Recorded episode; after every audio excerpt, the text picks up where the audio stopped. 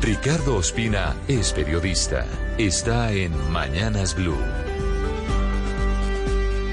Son las 6 de la mañana y 26 minutos. Una vez conocida la negativa del Partido Conservador y del Partido de la U a respaldar la reforma a la salud del presidente Gustavo Petro, comienzan las dudas sobre el futuro de la coalición de gobierno en el Congreso. El presidente Petro fue categórico en las últimas horas desde California al señalar que el futuro de la coalición de su gobierno en el Congreso depende de si los partidos tradicionales, es decir, si los liberales, los conservadores y el Partido de la U terminaban alcanzando un acuerdo sobre la reforma de la ministra Carolina Corcho. En vista de que eso no sucedió, ahora vienen las preguntas sobre las consecuencias de la decisión política de los tres partidos, que aunque por ahora podrían seguir siendo considerados parte de la coalición de gobierno, paulatinamente transitan hacia la posición de independencia que podría concretarse a mediados de este año. En cualquier caso, el gobierno necesita los votos de los congresistas conservadores, liberales y de la U para sacar adelante las siguientes reformas que vienen en camino. Primero la reforma laboral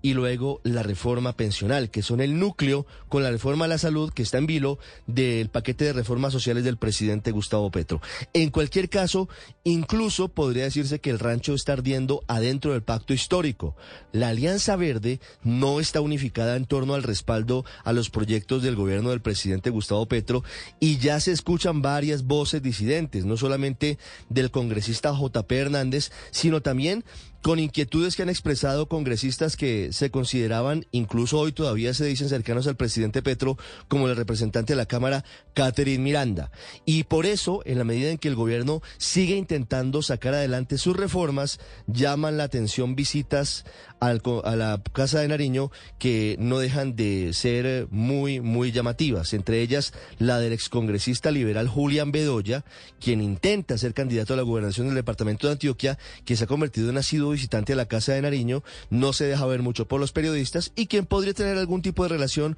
con la posibilidad de mover algunos votos de congresistas, así sea el menudeo, a favor de las reformas del gobierno del presidente Gustavo Petro.